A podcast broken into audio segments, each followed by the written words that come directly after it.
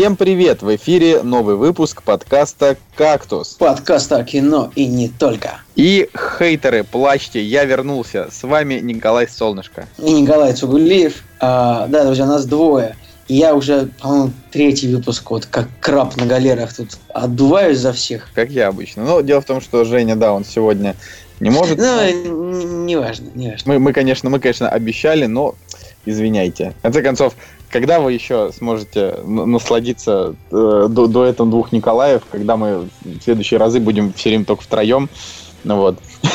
Я даже не знаю просто, какое оправдание придумать нашему. Ладно, я, я не знаю, Николай, не делай такую трагедию с большой буквы Т из того, что а, Женя нету. Я думаю, что все, люди... все сейчас сидят и наслаждаются просто каждой ноткой моего очаровательного голоса, которого сейчас звучал как, Ты сейчас звучал как э, СМР, да? Как называются это, эти странные видео в интернете? Ну, если бы СМР, то я бы еще лопал бы всякие Только не надо, Пожалуйста, а то я, ты, ты сейчас меня загипнотизируешь.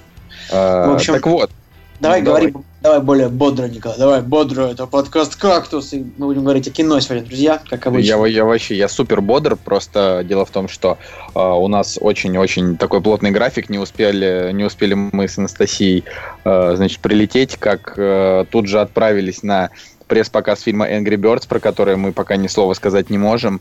А, потом... А, я уже заготовил целый спич, ну ладно. Ну вот, так к сожалению. Вот, но ходили мы все вместе, и э, вот реально про впечатление выйдет видео, выйдет оно, скорее всего, 7 числа.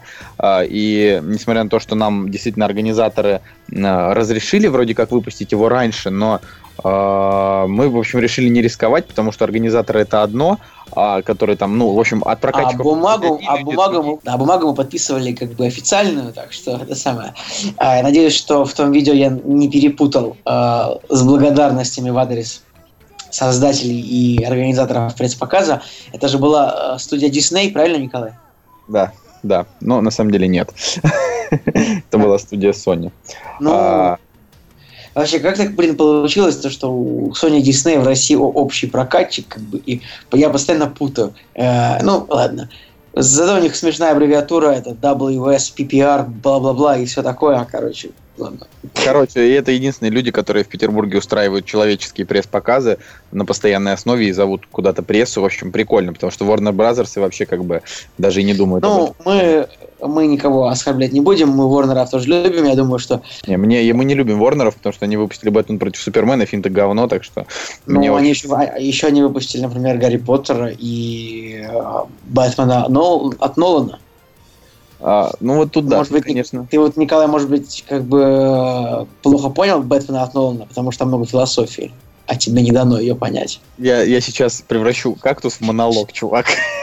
А я пойду попью чайку тогда. А, Ладно. После этого мы пошли на ночной сеанс первого Мстителя Противостояния. Ну, я думаю, что на самом деле мы с него и начнем, а потом перейдем к премьерам. Суд дела тебя ввели? Да, что-то там про психов-убийц? И наш отряд вне закона.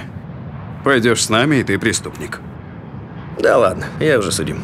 Иногда так тебе по морде врезать хочется. Так вот, первый «Мститель. Противостояние» — это третья часть фильмов про Капитана Америку, называется, на самом деле, «Гражданская война». И э, в тот момент, когда вы слушаете подкаст, видео про собственно, этот фильм уже на канале вышло. Но мы там были очень-очень уставшие. То есть, да, представляете, друзья, то есть мы там уже, то есть мы смотрели первый фильм, потом второй, это было три часа ночи, то есть там, и нам, причем фильм не особенно это понравился, ну, гражданская война, то есть мы, а, скажем, если в целом сказать, мы не вышли из него а, восторженными очень, поэтому видео, видео получилось немножечко такое заунывное, без какого-то огня и ада, которые вы привыкли видеть в наших видео. Вы же привыкли видеть в наших видео ад и огонь. Зато, зато в Angry Birds все будет хорошо, там будет даже специальный гость, короче. Э, ну, что сказать про про гражданскую войну. Мне ее так реально называть намного проще, потому что, блин, это ее название.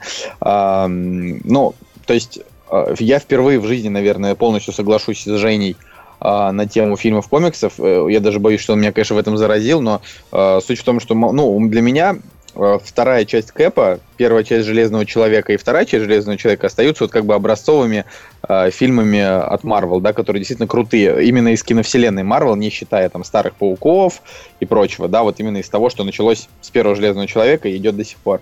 Вот. И э, этот фильм, вот он мне скорее, скорее как вот э, Мстители 2, да, или как Человек-муравей. То есть это просто кино, которое ты посмотрел, вышел из кинотеатра и забыл. Но этому фильму непростительно такое. То есть, э, к, к огромному сожалению, ну, ну нельзя было так. То есть гражданскую войну, ее, несмотря на то, что эра Альтрона была просто помоем, э, несмотря на то, что Человек-муравей это, ну, не знаю, в общем, тупой, нелогичный э, блокбастер для детей, да, но вот все равно все верили, что вот Civil War это будет огонь. И в итоге, собственно, наверное, на самом деле все ему поставили высокие оценки, то есть у него все очень хорошо на метакритике, все хорошо на MDB, но вот Коля Солнышко из подкаста «Кактус» почему-то этому фильму зеленый свет давать не хочет. Но, не знаю, а, видимо, Коля просто не прав. Может быть, Коля Солнышко перестанет говорить о себе в третьем лице, то Николаю Цугулиеву это не очень нравится. Короче, что касается гражданской войны, об, о, о моих впечатлениях, я очень скажу, что мне фильм понравился. То есть, ну, я даже не знаю, до чего докопаться. То есть, к, к Альтрону очень много претензий у меня было по факту того, что какой-то злодей несуразный такой. А, и вообще, честно говоря, не очень так было. А противостояние, ну, я не знаю, он такой напряженненький, как бы боев, очень, вот очень много экшена. Мне не, не казалось, что, то есть и там такой экшен, то что там а, это забавно, то что вот а, обычно в Мстителях как бы главные герои они дерутся с какими-то такими роботами, которые там умирают с одного удара. Вот что было в первом фильме, а, когда они дрались с инопланетянами, а, которые напали на Нью-Йорк, что во втором фильме, когда они убивали бесконечных роботов Аль- Альтрона, то в третьем, то есть это как бы, ну, Капитан Америка, это не Мстители, но, в общем, одна фигня. А, они как бы дерутся друг с другом здесь. То есть Капитан Америка постоянно дерется там с Железным Человеком, или э, Роуди дерется там с Баки, кто угодно с кем, Человек-паук дерется с Соколом. И, в принципе, мне фильм понравился тем, что весь фильм это куча драк рав- равных, по сути, соперников. Вот это мне очень понравилось. Это, это действительно хорошо, да. Это, Плюс... я считаю, я, я считаю, что это самое важное, что можно сказать об этом фильме, потому что я очень сильно страдаю, когда я вижу в кино, ну, как бы, когда я, я вижу а, сцен, э, э, экшн-сцены, в которых есть главный герой, который легко а, разбрасывает во все стороны злодеев. Ну, потому что это неинтересно, потому что я, в принципе, люблю, когда, очень люблю, когда злодей может как бы дать простраться главному герою, как, как Джокер, например, или ну, на самом деле, злодей в этом фильме это лучший злодей киновселенной Марвел за все время. Как мне кажется, потому что Дэниэль Брюль, во-первых, это один из моих любимых вообще актеров. Он как бы, ну, он типа европейский актер, пришедший в Голливуд. В общем, я просто вот от его таланта я тащусь. И здесь как бы по ну, итогу фильма, да, когда вы посмотрите, то есть получается, что это один из тех злодеев, который, по сути, победил. Вот. И это, это, это действительно очень круто. Но сам факт наличия этого злодея полностью противоречит тому, что фильм должен называться «Гражданская война» по комиксам. Ну а... вот опять ты начинаешь с вами, в комиксе было так, в комиксе... Господи. Ну вот, так я и говорю. Мы том, смотрим что, кино. Комиксы ну, читают... Чувак, мы смотрим, мы смотрим кино по успокойся. Мы, мы смотрим кино по, по комиксам, его снимают основываясь на комиксах. Поэтому, э, если как бы... Тут, тут идет такое. Если его рассматривать как фильм по комиксу «Гражданская война», то фильм не удался, потому что комикс вообще другой. А, ну, то есть не то, что не удался, это просто другой, другая история. Ну, вот. если, если рассматривать его, ну, нормально, как бы. Но я к тому, что просто он и как самостоятельный фильм-то не очень, потому что конфликт, который э, очень сильно развивали все рекламные кампании, типа за кого ты, за Старка или за Кэпа, да? Ну, слушай, но, но рекламная кампания там... Такого нет. Но рекламная кампания это прекрасная, гораздо. Забавно, что... Ну, то есть а, Warner, ну, то есть, ну, Warner не додум, ну, то есть, у них тоже что-то было такое э, за кого-то, за Бэтмена, за Супермена, но это было все равно не так сочно, как здесь. Потому что Marvel, они всегда славились и своими хорошими рекламными кампаниями, и хорошими промо-материалами. Да и вообще, я говорю, по, по сути дела, э, мне вот в Инстаграме я там написал, что фильм не очень, и мне чувак написал, ну вот спойлер, типа, ты вот когда разгромил Бэтмена против Супермена, я на него в кино не пошел. Я вот хочу сказать всем, на него, на, ну, на гражданскую войну надо сходить в кино. То есть это, как бы, он мне не понравился, но это не провал. Он, вероятнее всего, большинству людей понравится. Просто я сейчас начинаю уже продираться абсолютно ко всему. Вот, и вот сейчас, как бы, то есть я вот его смотрю и понимаю, что мне из фильма понравилось, э, мне, мне понравилось довольно, мне понравился «Злодей», мне очень понравился «Человек-паук», э, мне понравилась э, финальная там развязка, мне понравилась еще пара шуток. Но, но в целом, вот, Да, вот есть, в целом конечно. он, мне, он мне не понравился, да, и как бы, к сожалению, ничего не могу больше сказать. И ж- вот я говорю, это все проклятие Москвина. Короче, друзья, я как человек, у которого иммунитет и хороший резист от проклятий, скажу так.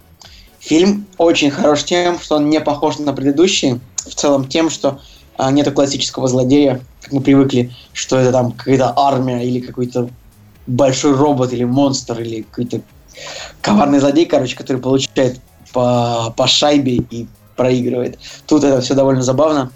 Но вообще, с другой стороны, вот, вот Николай, вот мы, мы, мы, мы, как- мы спойлерим, нет, сейчас можно чуть-чуть так Мы не спойлерим, спойлерить нельзя. Ну хорошо, помнишь, как злодей подс- как бы как он подставил, да, типа зим- зимнего солдата? Тебе не показалось, что это было очень дешево, то есть просто как бы подкинул камеру, видео с камеры наблюдения, и все сразу заключили, что он злодей. Это очень дешевый трюк, на самом деле, мне показалось. Но то есть, Он, он, он, он, он смотрится нормально. Ну, да, но если его разбирать, это, дешево. Это дешево. Но Тут в вообще целом, при- большинство приемов дешево, дешевые. Основная проблема это в том, что конфликта как такового не было. Вот- да, вот вот смотри, я сейчас ну, скажу, ладно, это происходит в первые, первые 15 минут фильма, а, то, что, ну, то есть Тони Старк, он решил, получается, подписаться под этот договор, потому что же, он встретил женщину, которая рассказала ему, что ее сын погиб. Это дешево. Очевидно, что когда происходят серьезные разборки, когда рушатся города, кто-то погибает. И Вот, кстати, Но да. это очень согласен. дешево, как бы. И Тони Старк, он, он, он уже, извините меня, это человек, ребят, вот вы серьезно, вот честно, а кто может поверить в то, что спич одной женщины, у которой погиб сын во время разборок Мстителей, он может как-то подействовать на Тони Старка. Ребят, черт возьми, Тони Старк вытащил ядерную бомбу из Нью-Йорка. Ну, Ничего. вот мне, мне тоже кажется, что да, я говорю, это все полная жесть. Более того, я вот хочу сказать, почему плохо, да, что он вышел не, не по комиксам, да, потому что в комиксе там была какая суть?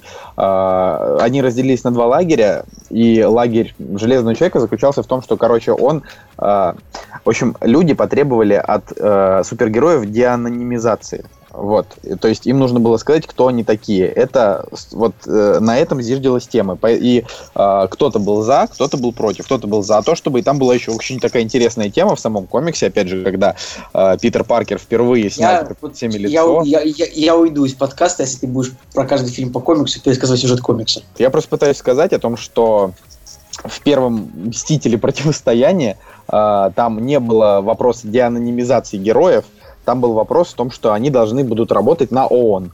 И я бы не Как сказал, бы, честно говоря, что в а, этом это что-то такое это- критично страшное, ну, правда. Это, так это то же самое. Они должны, я так понимаю, ну, подписать контракт от своих имен настоящих. Там.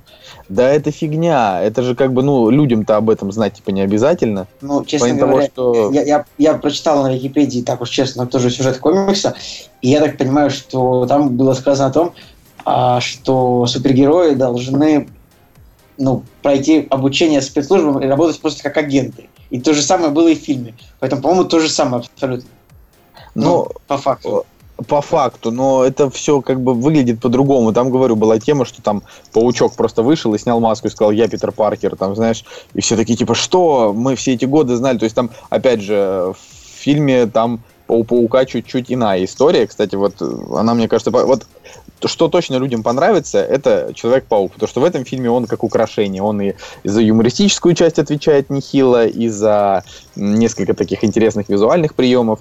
Но я, я говорю, я буду до конца топить, что вот Капитан Америка 2 это вот это, это эталон. да. Мне, мне очень понравилась химия между персонажами а, Баки, Зимнего солдата, и Сокола, этого а, летающего афроамериканца на, в- на крыльях. Это как бы у них было буквально там 3-4 диалога, но это было очень смешно.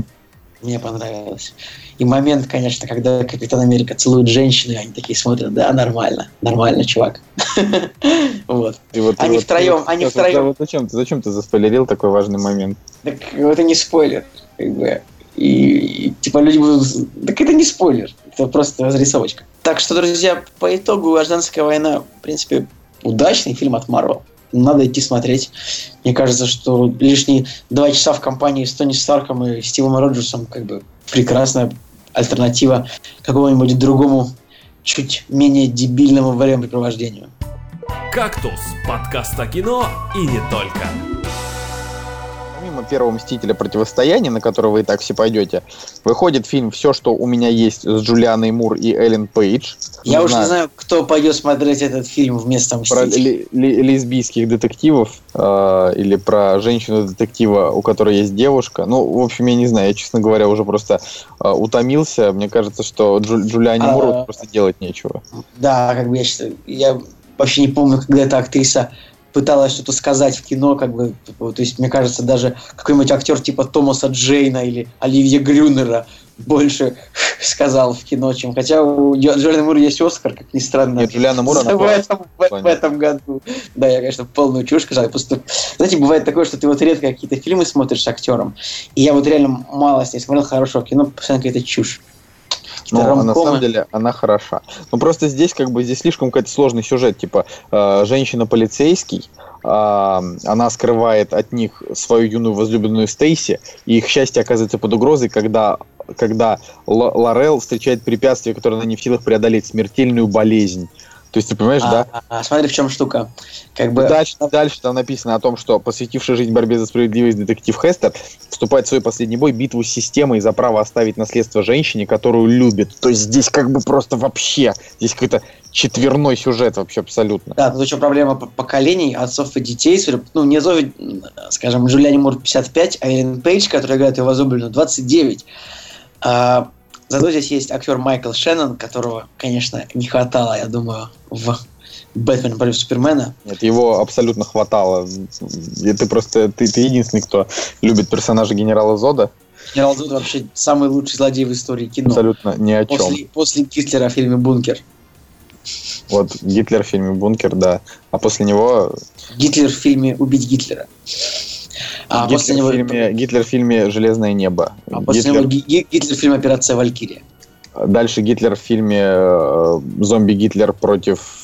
А против потом фильм Гитлер студентов. в фильме «Кунгфюрер». Короче, черт с ним, с Гитлером. Mm-hmm. А, еще есть Стив Карелл, ну, он не знаю, тоже мне поднадоел. Короче. Давайте, давайте просто снимем фильмы обо, обо всем. Давайте вот, я, я, я, я придумал свой сценарий. Он будет звучать так. А, юный студент он же работает биологом, а, однажды находит секретную шкатулку, в которой находится карта сокровищ, и отправившись за сокровищами, он понимает, что туберкулез, который он подхватил на деревянном корабле, ему не пережить. И он решает передать тайны биологических каких-то там знаний э, людям на корабле для того, чтобы они несли его знания по всему миру. Вот, вот то же самое, это все, что у меня есть.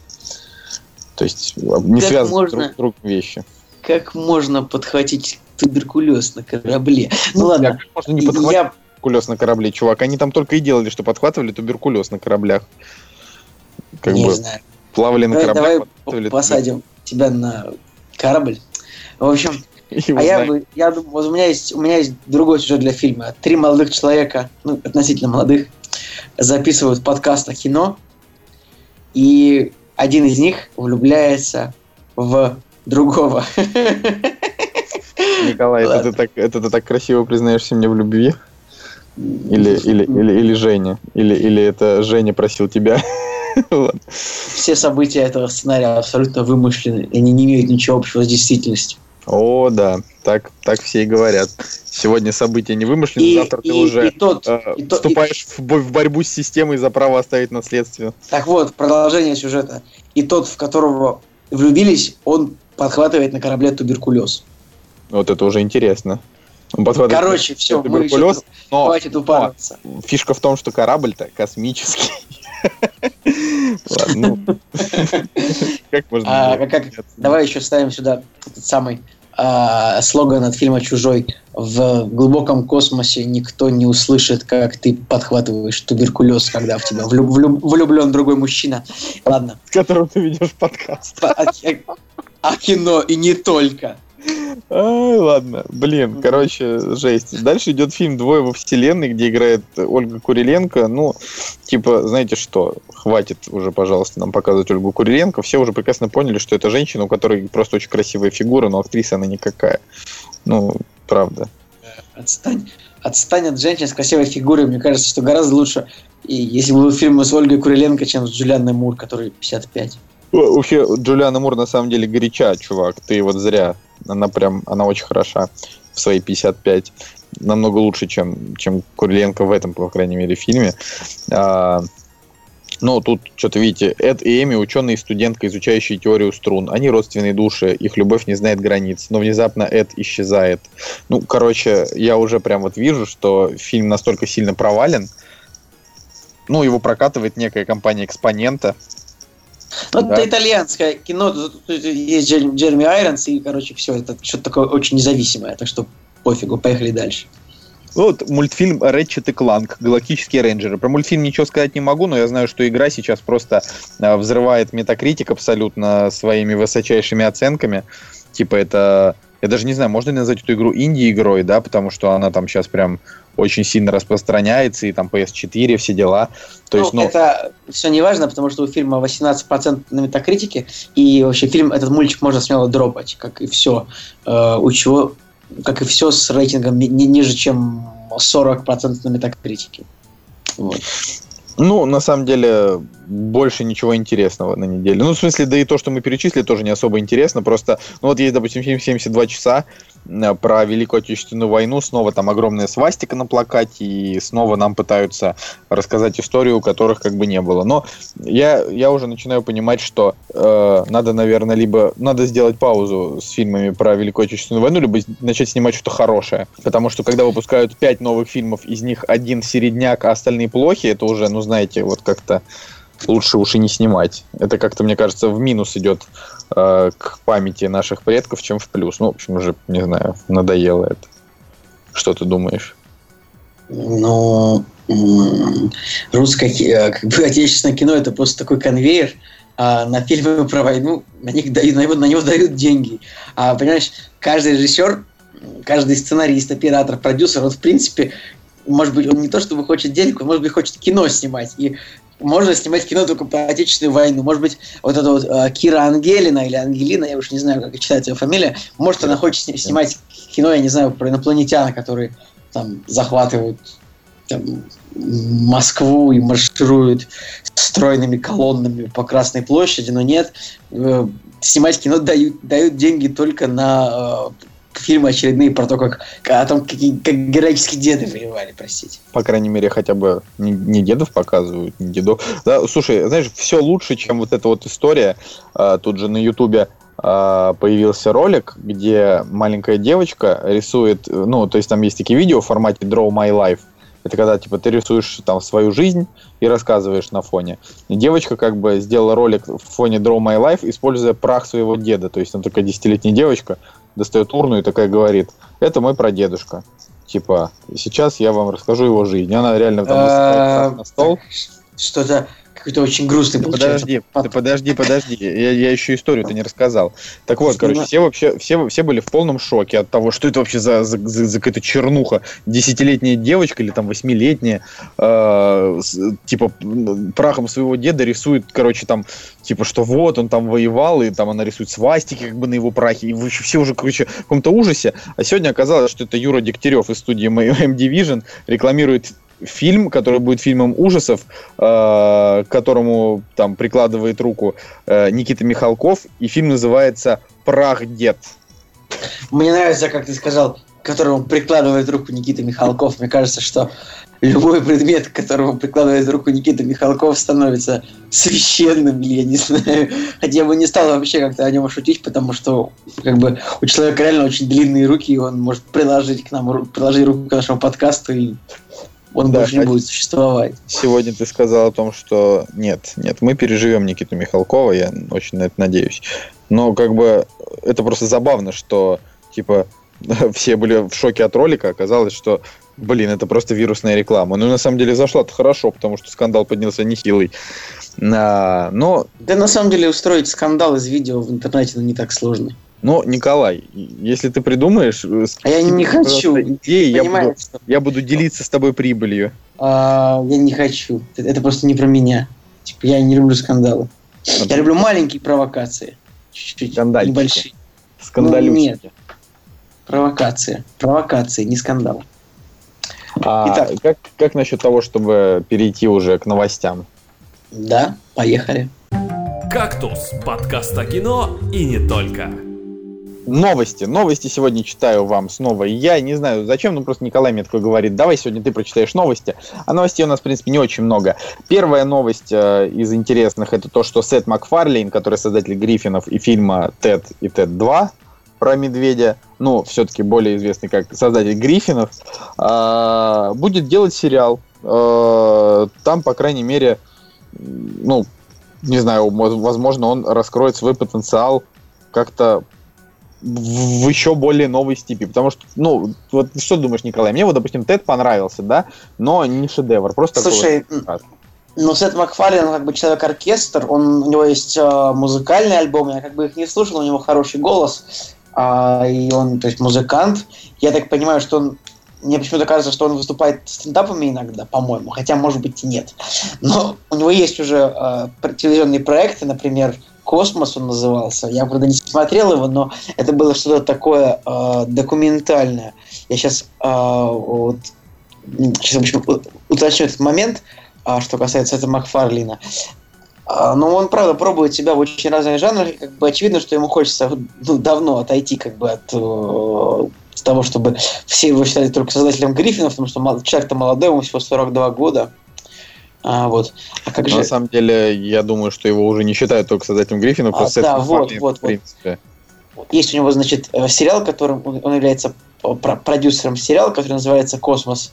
а, Пространство и время». Мини-сериал там, ну, в общем, 2014 года. И у него на MDB рейтинг, внимание, 9,4. Это такой, такой документальный фильм, где э, рассказываются про научное открытие э, с э, присутствием как бы известных ученых. То есть там есть, например, Нил Тайсон, который такой известный астрофизик, самый популярный, который часто присутствует в интернете на всяких шуточках. Самый популярный астрофизик это тот, кто придумал теории для Интерстеллара, чтобы Нолан смог это снять. А, нет, он не самый популярный. Популя... Популярней тот, Николай, кто это объясняет- тонкая шутка. Ну, Так типа, нет. Есть видео, в котором Нил Дег- Деграсс Тайсон, ну, как бы темненький астрофизик, короче, ты знаешь, о ком я тем- говорю. темненький, темненький астрофизик. Да, на вот тебе это самое ссылочку на этот фильм, открой ее и посмотри, кто в главных ролях. Вот, есть видео, где он объясняет та- тайны Интерстеллара. Типа. Ну вот я, честно То есть- говоря, просто по- по- посмотрев один раз киногрехи на Интерстеллар, я больше, больше не хочу смотреть. Да, но Николай, вообще Я понимаю, что тебе, тебе сложно впитать в себя много философии за один раз, поэтому. это совершенно невозможно. Слишком много философии, просто огромное количество. А, окей, ну, в общем, я считаю, что Сет Макфарлейн, ну, просто у- удачи, брат. Итак, вторая новость заключается в том, что появилась промо-фотография Power Rangers, да, где вот они там в пятером красный, черный, желтый, а, розовая и синий стоят. И я вот как бы смотрю, смотрю на эту фотографию и думаю, боже, что может быть еще более уродливым, чем эти костюмы? Наверное, ничего. Я на самом деле мне очень ну, непонятно, почему а, этот фильм как бы он выходит в формате полного ме- метра. То есть очевидно, что лучше бы они попробовали снять сериальчик еще один.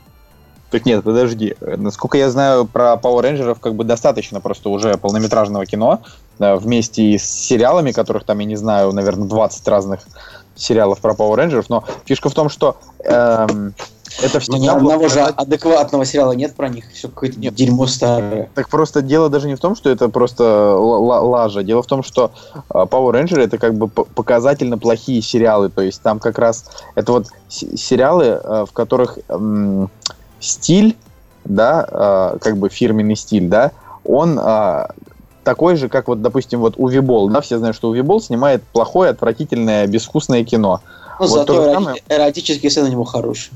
А, Вот тоже то же самое делают, да, там и Power Rangers. То есть это реально а, идет постоянное самоцитирование и самокопирование просто все через все серии, да, они там делают абсолютно одинаковые вещи, там а, по одинаковому ставят руки для того, чтобы превращаться из людей в рейнджеров, А, да, но при этом как бы ничего людям хорошего. Допустим, если вспомнить Скуби-Ду, да, там всегда Скуби-Ду всегда шло по одному сценарию. Они находят преступника, преступник говорит, вот, если бы не Скуби-Ду, я бы все сделал.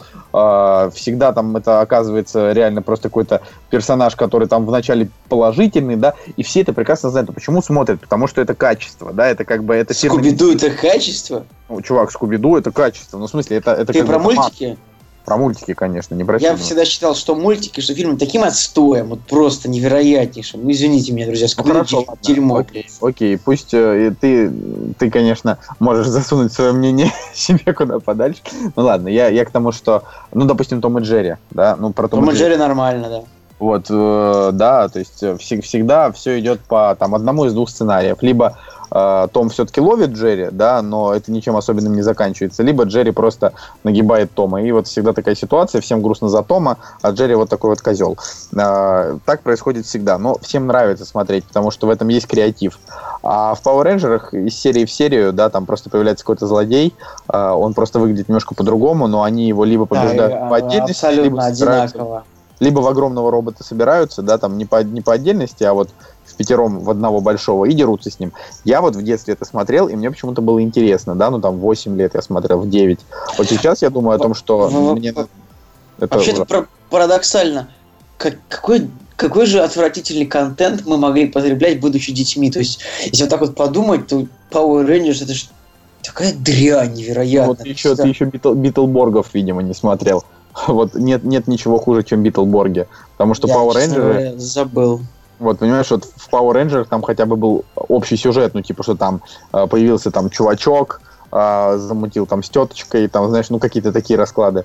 А в Битлборгах это, это просто кретинизм для вообще просто для умалишенных ублюдков, я не знаю. В общем, я не знаю. Это очень хорошо, что наши дети сейчас как бы Э, ну, то есть вот дети нынешнего поколения, они смотрят вот что угодно, но не это. Ну, ну правда. То есть я даже вот реально считаю, что смотреть блогеров или э, смотреть, допустим, ну что там сейчас смотрят, смешарики, да, смотрят. Не знаю, Игру престолов все смотрят, мне кажется. Ну, Игру престолов пятилетние, пятилетние дети Игру престолов не смотрят, потому что э, ну, давайте, давайте быть честными. Для пятилетних детей Игра больше, больше играют в игрушечки чем смотришь. Играют в игрушечки. Ну, нет, это, это все, конечно, печально, да, там, но, опять же, смотреть Power Rangers это исключительное разжижение мозга, так что, э, а, если вы знаю, найдете эту фотографию в интернете, просто запостите себе на стене и скажите, вот это дерьмо. Не знаю, что, что еще можно, чтобы люди... Кстати, кстати, кстати, пока выпуск еще не закончился, ну, то есть он даже далек от завершения, я хочу большой интерактивчик к зрителям к слушателям нашим. Вот, друзья, в комментариях к этому выпуску пришлите любой стикер. Вот просто котика, я не знаю, что у вас там есть, пингвин, может быть, енот или ежик, какой-нибудь такой восторженный. Вот просто то есть, если у вас есть какой-то вопрос или э, есть что сказать, вы тоже напишите. Но и вот все, кто слушает этот выпуск, вот обязательно вот без лишних пояснений без лишнего бэкграунда просто отправьте любой стикер вот э, в посте, который будет с этим выпуском. Ладно, ребят? Николай, повтори, пожалуйста, это еще раз. Добавляйте стикеры и любите нас. Вот что. Надо добавлять. Вот напишите, вот просто отправьте стикер вот просто в комментах, вот, чтобы мы знали, что вы нас слушаете. Вот. Вообще, пацаны, реально, что вам сложно, что ли? Взяли, отправили стикер вообще. Вот просто. Вот. Специально говорю об этом в середине выпуска, потому что вот так вот. А, а теперь мы, наверное, перейдем к теме. «Кактус» – подкаст о кино и не только. Ну так вот, а тему мы сегодня выбрали, э, как бы так сказать, интересную, да, это фильмы, связанные каким-то образом с финансовыми махинациями. А, и, ну, у нас такая очень плотненькая подборочка из пяти, на мой взгляд, прекраснейших картин. Uh, ну, не все из них одинаково прекрасны, но некоторые особенно прекрасны. uh, и первый фильм это «Волк с Уолл-стрит» uh, Мартина Скорсезе, в котором снялся Леонардо Ди Каприо. Роль была у него такая хорошая, что вот именно за нее я бы ему дал Оскар, в отличие там, Я, кстати, как, как ни странно, у меня тоже были такие мысли, что «Волк с Уолл-стрит» тот фильм, который должен принести бы Ди Каприо Оскар, а не, а не выживший. Хотя выжившим он как бы норм, но выжившим он как бы не больше норм, чем обычно да, а вот в «Волке с Уолл-стрит» он сыграл абсолютно безумного чувака. Ну, короче, про что история? Это, типа, история на реальных событиях. Более того, э, Джордан Белфорд, это человек, который, как бы, ну, э, вот, собственно, главный герой всей этой истории, он написал целых две книги. Я хотел прочитать одну из них, но там реально 800 страниц. Как бы, фильм идет тоже три часа. Я что-то подумал, знаете, я лучше кинчик посмотрю. Ну вот, а, во-первых, это один из самых, э, так сказать, необычных фильмов с рейтингом R, да, потому что он такой внежанровый, это вроде как бы драма, вроде как комедия, но в то же время она еще такая, типа, по реальным событиям, еще и такая, знаешь, жесткая в таком... Ну, если в целом говорить, то это, ком... это такой, это трагикомический м- финансовый байопик, если вот так вот. А, ну, а вообще, да, как бы история о том, как э, чувак становится брокером, потом открывает свою фирму, вот, и они, ну, типа, по большей части упарываются с проститутками, э, не знаю, употребляют невероятное количество наркоты, спят с красивыми женщинами, кидают карликов в мишени, э, и зарабатывают кучу бабла, потому что они такие все из себя ушлые, талантливые продажники. Я, да, ну, кстати, меня, ну, кстати, почему-то всегда отталкивал в кино образ а, ну, вот, образ людей, которые, типа, вот, упарываются наркотиками и трахаются с проститутками. Я даже не знаю, почему. Потому, да, что... потому что, Николай, это, это, это, это не для тебя. Но я как ну, человек, как который бы, обожает да. проституток и наркотики, вот я, я как бы этот образ, он, он как бы так всегда показывает, вот именно образ человека, который а, ну, много денег, много наркотиков, много проституток. Этот образ, он как бы почему-то выдается как нечто такое, о чем все мечтают. Ну, то есть, я даже не знаю. Ну, в этом, в этом это временами идет откровенный стёб, а иногда как вредные советы, поэтому... Я, я, в общем, не вполне согласен с тем, что в жизни нужно стремиться именно к этому. То есть, как бы к, к этим к разузанным удовольствиям. Как бы, не знаю, короче. Ну, в общем, я, я, я считаю о том, что если у тебя много денег и ты хочешь, я не знаю, снимать проституток, употреблять наркотики, это твое право, но употреблять наркотики это незаконно, проститутки, в общем-то, тоже далеко не везде законны. Николай, вот если бы у тебя было много денег, что бы ты сделал? Ну, э, если бы у меня было много денег, я бы вложил их во что-то во что-то такое, чтобы заработать еще больше денег. А, самый дебильный ответ, который только можно было нет. Что-нибудь клевое, вот, вот, вот типа, много у тебя денег есть неограниченно, тебе не нужно больше там зарабатывать, какое-нибудь действие. Николай, ну, я бы купил себе квадроцикл, как бы, Деш, и, дешевка. И, и поехал. Квадроцикл можешь, квадроцикл можешь купить себе на зарплату. Придумай что-нибудь клевое, я уже приду. Блин, ну я даже не знаю. Я бы, я бы, я бы купил себе э, акулу и, и большой аквариум в том доме, в котором я вот. бы уже жил. Там была бы еще вот. акула. Вот. вот к этому можно стремиться. Вот, чтобы в твоем доме жила акула. А как бы проститутки, наркотики это такое. Это какой-то киношный образ, который навязывается. Вот почему нет фильма про человека, который мечтал купить себе акулу домой. И, там, он жила в доме, заходит домой, у него, у него вместо стены аквариум. Идеально. Ну, если у меня было много денег, я бы, наверное, все-таки прыгал бы на лыжах с вертолета, но Типа, вот. или, или полетел в космос, ну, типа того. Зачем лететь в космос, когда у тебя много денег, если ты можешь просто, не знаю, строить себе какой-нибудь VR-тур по космосу? И... Нет, ну, это, это может сделать, в принципе, любой человек сейчас. Я, мне, мне кажется, что просто космос не настолько крут, а, когда ты там в скафандре, чем когда ты, не знаю, с земли смотришь туда и думаешь, боже, какой он бескрайний. Ну, потому что, как бы, люди, которые там а. космонавты, они, типа, все равно ограничены пространством, в котором они находятся, и, по, по, как бы, постигнуть всю широту и бесконечность космоса они не могут, да, они только постигают Но, широту станции. Ты понимаешь, а в космосе красив не космос, в космосе красиво посмотреть на Землю. Ну, как бы, то есть посмотреть на Землю с высоты там, на Землю, Землю, на Землю, не знаю, с высоты а на какой высоте находится Международная космическая станция? 30 километров. В общем, недалеко она находится, то есть буквально за пока 20 минут поехать, и вот доедешь за МКС. А, и очень-очень красиво выглядит в космосе Земля, то есть э, рассвет над землей, закат, северное сияние, какие-то молнии, вот если, ну, молнии не видно, но, короче... Ты просто, ты просто фотограф, и тебе как фотографу хотелось бы просто сделать пару клевых кадров. Ну, фотограф не фотограф, но просто это хочется посмотреть. Ну, короче, вернемся к Волку Солл-стрит. А, тут а, вся история хороша именно тем, что Э, это три абсолютно динамичных, нескучных часа, часа, три часа, три часа, да. Вот. Э, и все, все это время реально фильм держит, вот прям, прям держит. Ты, ты смотришь, что тебе прям... Э, там были настолько смешные моменты, что я там, не знаю, чуть из кресла в кинотеатре не вываливался там просто держался за живот, допустим, там эта сцена, когда Леонардо Ди Каприо так сильно упоролся наркотой, что реально как бы не мог нормально двигаться, и он это так хорошо отыграл, ну, ну черт возьми, вот действительно, прям очень талантливо, и несмотря на то, что главный герой не вызывает абсолютно никакой симпатии, симпатию вызывает э, то, как вот хорошо все-таки Ди Каприо передал, да, то есть ты прям видишь, что вот он вжился в роль. И это очень круто, да. И, в общем, в, в этой подборке фильм один из вот лучших. Да, то есть первый один, один из лучших. Но э, ну, есть... я в случае не советую смотреть его мора- моралистом, да, потому что он, э, он жесткий, он пошлый, э, он такой черный, ну, в общем, такое. А, должен исправиться. МКС находится на высоте 30 километров над землей. Вот, если бы я внимательно смотрел «Интерстеллар», может быть, я бы знал об этом. Или «Гравитацию». А, но не суть. Кстати, Почему мы как-то мы говорили вообще про космос в кино или Ну, мы говорили а, про инопланетян. Это про другое. Это другое. Мы, мы уже говорили про Интерстеллар, Николай, а так как мы знаем, что Интерстеллар это лучший фильм всех времен народов и тем более лучший фильм про космос. Я не говорил, что это лучший фильм, я говорил, что это философский фильм. Это разные вещи. Короче.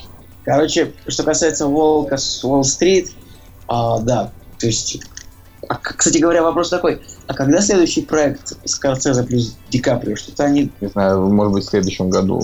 Э, просто Скорсезе... Ну, Ди Каприо... А, вот. «Дьявол в белом городе», смотри. 2000... Про маньяка. Да, ну тут, в общем, это только... Я так да. понимаю, что нет еще кон- конкретики. Это только, про... это только слухи. Ну ладно. Я думаю, что За... чуваки не подведут в любом случае. Зато, смотри, зато будет от Скорсезе в 16 году а, фильм с Адамом Драйвером в главной роли. Это классно, потому что Адам Драйвер это вообще моя любовная любовь. Вот. Адам, Адам Драйвер великолепен. А, так вот, Адам короче, Драйвер каждый день. переходим к следующему фильму. А, следующий фильм это «Поймай меня, если сможешь». А, фильм 2002 года, режиссер Стивен Спилберг, и там играет еще совсем юный Леонардо Ди Каприо, 14-летней давности. А, фильм, ну так для, для тех, кто не в теме, находится в топе 250 на 25 месте. А почему? Потому что это вот один из тех фильмов Стивена Спилберга, за которые можно считать его действительно офигенным режиссером. То есть это не попса и не заказуха, а кино от души. Ну, самое крутое, что здесь, конечно, э, как бы играет еще Том Хэнкс, а я считаю вообще Тома Хэнкс, ну, типа, он же там один из там двух моих любимых актеров, двух-трех. Вот, поэтому я всегда вот, знаешь, смотреть. Вот, вот я думаю, что три твоих любимых фильма Спилберга это «Поймай если сможешь», «Терминал» и «Шпионский мост». Я угадал? Да. Да. Как я, как я хорошо тебя знаю, Николай. Да, просто я постоянно об этом говорю, как ну. Вот. А мне нравится мне боевого коня. Но не суть. Да, по если сможешь, правда, а, фильм о том, как а, как Леонардо Ди Каприо, в общем, подделывал постоянно поделал денежные чеки, а агент ФБР в исполнении Тома, Тома Хэнка за ним гонялся. Это такое смешно. Э, хороший очень фильм такой. Причем интересно, что, ну, во-первых, это такая действительно авантюрная а, авантюрная комедия-драма, ну, наверное, я не знаю. Но, в общем, это невероятно крутое кино, очень приятные от него впечатления в конце, да. А, что интересно, что а, такое могло, могло произойти, ну, в общем-то, только в Америке. Нигде сейчас чеков не выписывают. Ну, то есть... Ну, кстати, это такая, да, абсолютно американская вещь. Когда смотришь кино американское, там постоянно я выпишу чек, там, или я не выписываю чек и думаешь, а как это так? вот ты выписываешь чек, и вот... А если, ну, если ты там, у тебя там нет денег, и ты просто херню написал, как бы... Там а я всегда думал о том, что это вообще за, за форма чека. Ну, то есть у каждого человека должна быть своя какая-то личная форма или... Ну, там или как бы чековая, чековая книжка, которую ты вписываешь реквизиты своего счета, и сколько денег ты, а, соответственно, сколько денег ты разрешаешь снять человеку, которому ты даешь этот чек. Но мне всегда казалось, это ненадежные, правда, формы. Ну, в общем, почему в Америке не жили, нам не понять. Ну, она прям, прям реально. Ну, слушай, она такая же ненадежная, как и э, банковская, ну, система банковских карт до ввода чипов, знаешь, когда украли карту и покупают у нее все что угодно. Ну вот, то есть это сейчас мы с пин-кодом такие все, а в Америке до сих пор очень многие люди ходят с картой без пин-кода. Вот. А еще когда сейчас придумали этот PayPass, то есть тебе нужно просто приложить Да, Apple Watch или iPhone к штуке, и с тебя снялись деньги. И смысл непонятно. Ну вот, ну короче, поймай меня, если сможешь, она вот, А вот, вышел всегда прогулка. Вот, вот он тоже, вот, вот так же хорош. Я вот сейчас, ты вот правда сказал то, что Ди Каприо в этом фильме еще молодой довольно. В какой момент Ди Каприо типа, повзрослел, я понять не могу. В каком фильме он уже взрослый, а не молодой. Вот, то есть понять, в кровавом алмазе, что ли, в отступ, в отступник или... То есть, Нет, смотри, в какой-то, Он еще молодой. вот где-то между авиатором и кровавым алмазом Ди Каприо повзрослел. То есть он стал таким мужичком, мужиком. Ну, слушай, вот нет, в авиаторе он еще юнец. Это, это я совершенно точно То есть, помню. да, это я помню вот, вот между, то есть вот между отступником и кровавым алмазом. Значит, потому что вот в отступнике у него уже есть вот оборотка, которая, в принципе, вот делает его старше. То есть, очевидно, очевидно старше, чем он есть. Я вот сейчас даже открою его фильмографию для того, чтобы поддержать эту странную, странную беседу о постарении. Мне кажется, что он как бы у Нолана постарел. То есть, вернее, даже не нет. Вначале? Я вот, я вот- на- на- ну вот, скорее вот «Остров проклятых» и «Начало», да, это вот фильмы, которые сделали его уже таким, типа, не молодым Ди Каприо, а уже таким, таким вот э, Нет, заматеревшим дядькой.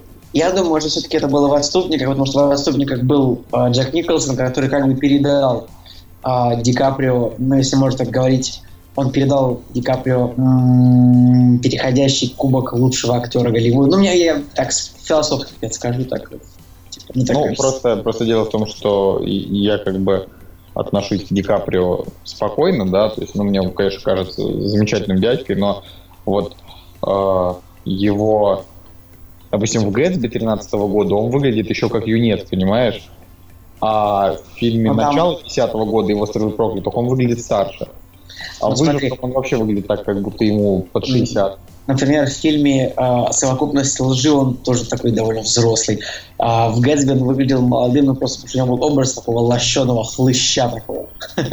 А что ты имеешь против лощеных хлыщей? Расскажи-ка мне, пожалуйста. Ничего не имею.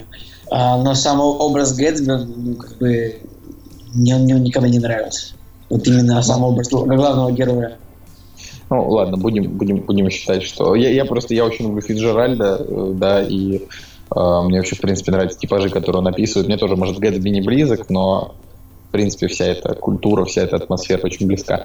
А, ну, давай перейдем, наверное, к следующему фильму. Следующий прекрасный фильм называется «Деньги на двоих». Вы, вероятнее всего, о нем практически ничего не слышали. Режиссером является некий диджей Каруза. Да нет, он довольно... и- ну, это не то, чтобы, не то чтобы совсем неизвестный фильм.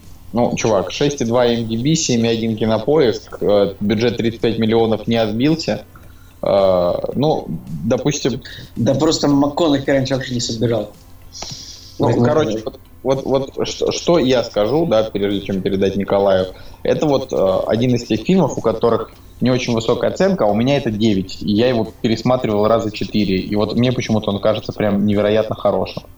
Вот так. Расскажи про что нам, про что это кино. э, фильм о том, как, а, как в общем, спортсмен-футболист по- по- получает травму, и так как играть он больше не может, он, как бы, в общем, он связывается с букмекером, которого, да, как бы бывшего футболиста играет, соответственно, Мэтью МакКонахи, а букмекера играет а, Аль Пачино. И, общем, вместе они пытаются а, зарабатывать на На сам- постере он еще как Мэтью МакКонахью. Мэтью Мэтью МакКонахью. МакКонахью. Сейчас, подожди, я вообще дай-ка я прочитаю его фамилию в оригинале, на самом деле, как она читается. Маканагич, как она читается. МакКонахи. Ну, ну ладно. Да, МакКонахью это, конечно, неправильно. А, то есть фильм, фильм на самом деле про актерский дуэт, очевидно, про прекрасный актерский дуэт а, Аль Пачино и МакКонахи, и там, общем, заб- ты все, ты все ждешь в фильме а, момента, когда кто-то кого-то кинет. Да. А в итоге они все кидают друг друга, потом вроде не кидают, потом вроде снова кидают. Ну, Я, общем, я это... финал не помню, финал не помню. Помню, Ну, что зачем- вот так вот в этом, в этом фильме зародилось уже, зародился уже такой МакКонахи, который, ну, Раст Коул и... Как его звали в Интерстелларе? Не помню. Мы не знаем, как зовут главного героя Интерстеллара, это, конечно, плохо. Не суть. В общем, Да, ну, конечно, жалко, что Аль Пачино, конечно, состарился полностью, уже его не видеть в кино. Ну, не, на самом деле он снимается, но просто снимается в какой-то паршивоте. Ты вот никогда, никогда, наверное, никогда, наверное, не делал ставок на спортивные состязания, а я вот... К сожалению. А я вот, ну, чем грешил этим когда-то, скажем так, если бы я мог удалить полностью это, это, это, это, это, в общем, это, это, это действие в своей жизни, я бы это сделал. Потому что, в общем, это радости особенно не, при, не принесло в итоге. Ну, то есть, и печали особенно, ну, лучше бы я этим не занимался. А, лучше бы... Это... Мне порадовалось, что там Рене Руссо играет. Она не молодая, но своей ролью справилась просто очень хорошо. Футбольные ставки это то, зачем, за, зачем я считаю лучше наблюдать в кино. И этот фильм вот он именно об этом. То есть ты советуешь нашим зрителям никогда не связываться с футбольными ставками? Да я вообще считаю, да, что сделать ставки это такое-то.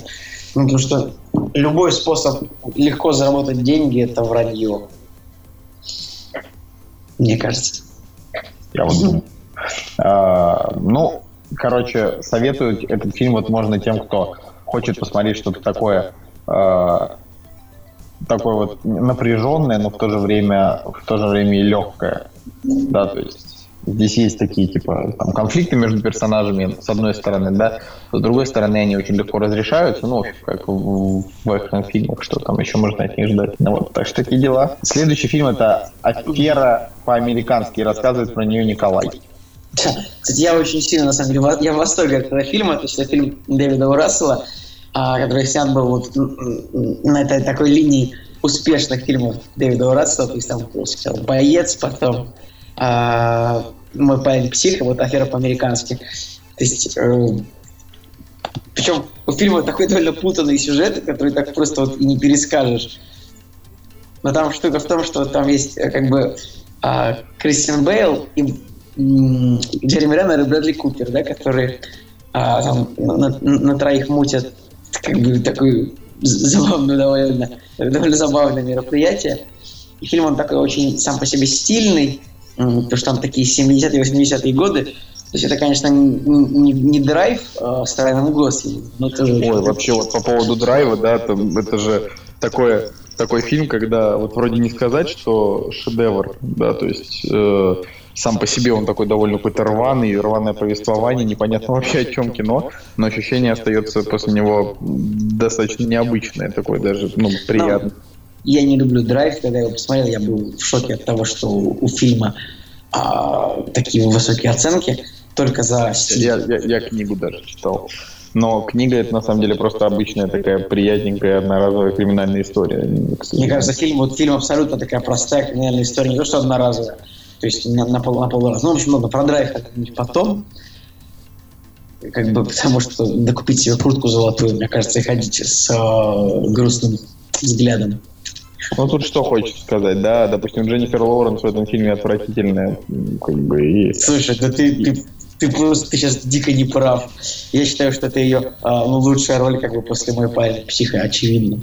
Дженнифер Лоуренс на год меня младше, ужас просто. Получается, на год меня старше. Ну, тебя, то есть, ну, как бы, ладно, на меня на, на полгода меня младше, значит, тебя на... Да, короче, она молодая. А, ну, а на самом деле такое чувство, что ей, там, не знаю, 32, ну, мне так кажется, знаешь. Она просто очень талантлива. Она реально это, очень талантлива. Это да, согласен. 25 лет, а сколько у нее уже, у нее уже, э, блин, 4 номинации на Оскар на победу, это, конечно, просто невозможно. Я надеюсь, что, по крайней мере, она ценит то, что одна статуэтка у нее уже есть, потому что больше она вряд ли получит. Да, слушай, в смысле? Она, я считаю, я вот сейчас сделаю прогноз, я не знаю, мне кажется, что она побьет рекорд по количеству Оскаров, то есть там рекорд не очень жесткий, там три, три наверное, ну, там у кого, у Мэрил Стрип, Джека Николсона и Дэниел Дэй Льюиса, по три Оскара.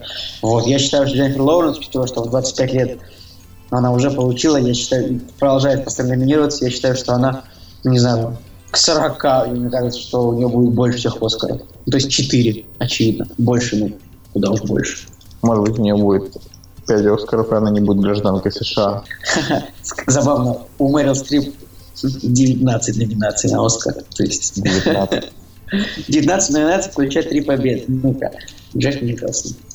А, вот я же... Вот я вдруг э, стал гуглить старых актеров Николай Я, тебе, я гуглю тех, у кого больше всего Оскаров. Я говорю, что вот по три Оскара есть три актера, у которых по три Оскара. Вот тебе фильм нравится, да? Я про него... Я вообще, я, я в восторге от него был. Вот, я не... Роберт, Роберт Де Ниро там появляется, ну как бы классно. Вот, вот, вот вообще не могу про этот фильм сказать ничего, кроме того, что это такая семерочка. Там, ну, на мой взгляд, есть несколько удачных сцен, которые, э, опять же, как в том же, там, не знаю, третьем капитане Америки, не дают общего кайфа от картины, то есть ну вот говорю, вот у тебя он был, у меня у меня его не было. Мне Короче... понравился Кристиан Белл, но мне понравилась героиня Эми Адамс. Она была очень занимательна, то есть это был такой э, интересный женский персонаж на фоне ну, того, что разворачивается вот эта смутная Короче, криминальная а... история. Аферу по-американски ты дико не запоминаешь, то есть сюжет он одноразовый. Uh, но смотреть очень приятно. То есть динамика, картинка, актеры, музыка. Нравится картинка актер. Ну вот э, просто в, в этом плане, допустим, деньги на двоих, да, если сравнить, э, там абсолютно все хорошо и он запоминается. Э, по моему мнению, если сможешь, там тоже много чего запоминается. А Волк Уолл-стрит это вообще, в принципе, набор киноцитат. Ну, просто вот в афере по-американски он в этом плане немножечко... Он, он может быть чуть более безликий, чем нужно. То есть мой парень псих в этом плане это больше успех Дэвида О. Чем афера по-американски, а следующий там фильм это уже вообще как бы провал, который никуда ничего ну, не выстрелил, да, и никому не понравился. Мне кажется, что карьеру Дэвида О. Можно уже копать могилу. Очень, очень протянуто за уши. А, у него получился один средний фильм в череде клевых проектов, и ты сразу закапываешь. Нет, нет, нет, нет. Все у Дэвида Рассела прекрасно, и я очень жду новых проектов. Мне кажется, что, блин, просто это очень смешно. Я, я, я, я просто представляю себе в голове такую картину, что Дэвид Рассел слушает «Кактус», и когда я говорю, он такой хм, расстраивается. А когда ты говоришь, он такой думает, ну нет. Yeah. Есть это, у меня это, норм... это нормальный парень, да. Он разбирается в кино, очевидно. Не то, что второй. Не то, что да. второй, да. А, ну, последний фильм. А, это, ну, вообще я уже да, считаю, что нужно переходить к нему. А, фильм, который снял некий Эльдар Салаватов. Фильм называется «Пирамида» по э, якобы мемуарам Мавроди, да, про МММ. «Пирамида» — это то, что близко очень многим нашим людям, потому что очень многих наших я не знаю, родных пытались облапошить или облапошили, да, в эту страшную финансовую пирамиду. Если сейчас как бы пирамиды в основном, ну, то есть они постоянно рождаются, постоянно люди в них вкладываются, потом они, собственно, рушатся, да. То есть это сейчас происходит все а, в интернете, очень активно, люди прекрасно знают, на что идут, потому что они понимают, что если они вложили в пирамиду, то только для того, чтобы успеть как можно быстрее из нее деньги эти вытащить, пока она не рухнула. Тогда советские люди этого ничего не знали, и как бы Мавроди построил такую целую империю зла. А, и он написал как бы сценарий для этого фильма, и я считаю, что это единственный минус этого фильма, потому что фильм получился хорошим, но насколько правдивым, я вот не знаю. Короче, фильм абсолютно неправдив, вот, вот ни разу. Он неправдив от слова совсем, потому что в этом фильме, как бы, в принципе, ну, как бы, скажем, главный герой выстроен таким очень положительным персонажем, которого, значит, ну, скажем, с которым не очень хорошо обошлось правительство там, в, в итоге, да. Но фильм, он потрясающе хорош. Вот, на мой взгляд, это такая русская социальная сеть. И его недостаток в том, а, что он короткий. То есть фильм должен а продлиться... А Мавроди тогда был старый. Ну, в общем, Мавроди сам по себе довольно мерзкий чувак. Вот вы посмотрите его видео, он, говорит, он, он, он отвратительный. А вот персонаж, которого, скажем так, спортретировал Алексей Себряков, он просто кайфовый. То есть это действительно герой, которому ты сопереживаешь, э, который такой эмоциональный, такая драма. И, конечно, Петр Федоров. Не знаю, я очень люблю пирамиды, я бы даже пересмотрела, если бы не знал, то что там такое немного, там как бы хорошее, нормальное начало, нормальная середина и очень скомканный финал, очень быстрая развязка, это проблема. Вот претензии к фильму. Ну, потому что как бы российское кино, как бы, ну, всегда, всегда проблема, делать. А мне вот всегда было интересно, правдивая ли эта история насчет того, что э, некие люди ворвались там в дом к Мавроди и вывезли целое количество, ну, там что-то какие-то невероятное количество денег грузовиками. И они вывезли кучу грузовиков с деньгами, а потом эти грузовики куда-то исчезли. Вот просто э, про это в фильме ни слова не сказали. Там только говорили о том, что э, Мавроди классный, а финансовая пирамида могла бы могла бы, не знаю, зайти, но это просто люди не поняли. Ну, такая классика. Типа, не мы такие, это вы такие, короче, да. Сами виноваты, знаешь. Ну, короче, это, это кино надо смотреть для того, чтобы просто получить эстетическое удовольствие от хорошей картины. Не для того, чтобы э, сидеть и думать, что тебе там сейчас прям все расскажут, как было. Более того, Мавроди, он сейчас вполне себе дееспособный, то есть он вышел из тюрьмы, создал современный МММ да, в интернете, который работал пару лет. А потом сейчас он там работает сценаристом над одним интернет-сериалом. В общем, короче, а, чувак реально прям упарывается по движухе, вот просто как может. И новые пирамиды открывает, еще и сценарий пишет. В общем, не знаю. А, но этот фильм все-таки, как бы он о Мавроде, но он все-таки не про Мавроде, он все-таки про героя Серебрякова, с которым он показал. Да, да, да. И это, ну... и это хорошо. К сожалению, на сегодня, наверное, мы закончим. Очень короткий выпуск сегодня получился. Да. Ну, друзья, зато вернулся Николай Солнышко к нам. Вы же все рады. Давайте кодовое слово «возвращение».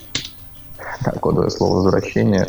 А, хотел сказать выживший, потому что в, Китае это прям было довольно жестко. Возвращение. Это, друзья, несколько административных секунд. Присылайте стикеры обязательно. Просто пишите в комментариях, посту смотрите видосики. Вот, мы скоро вернемся.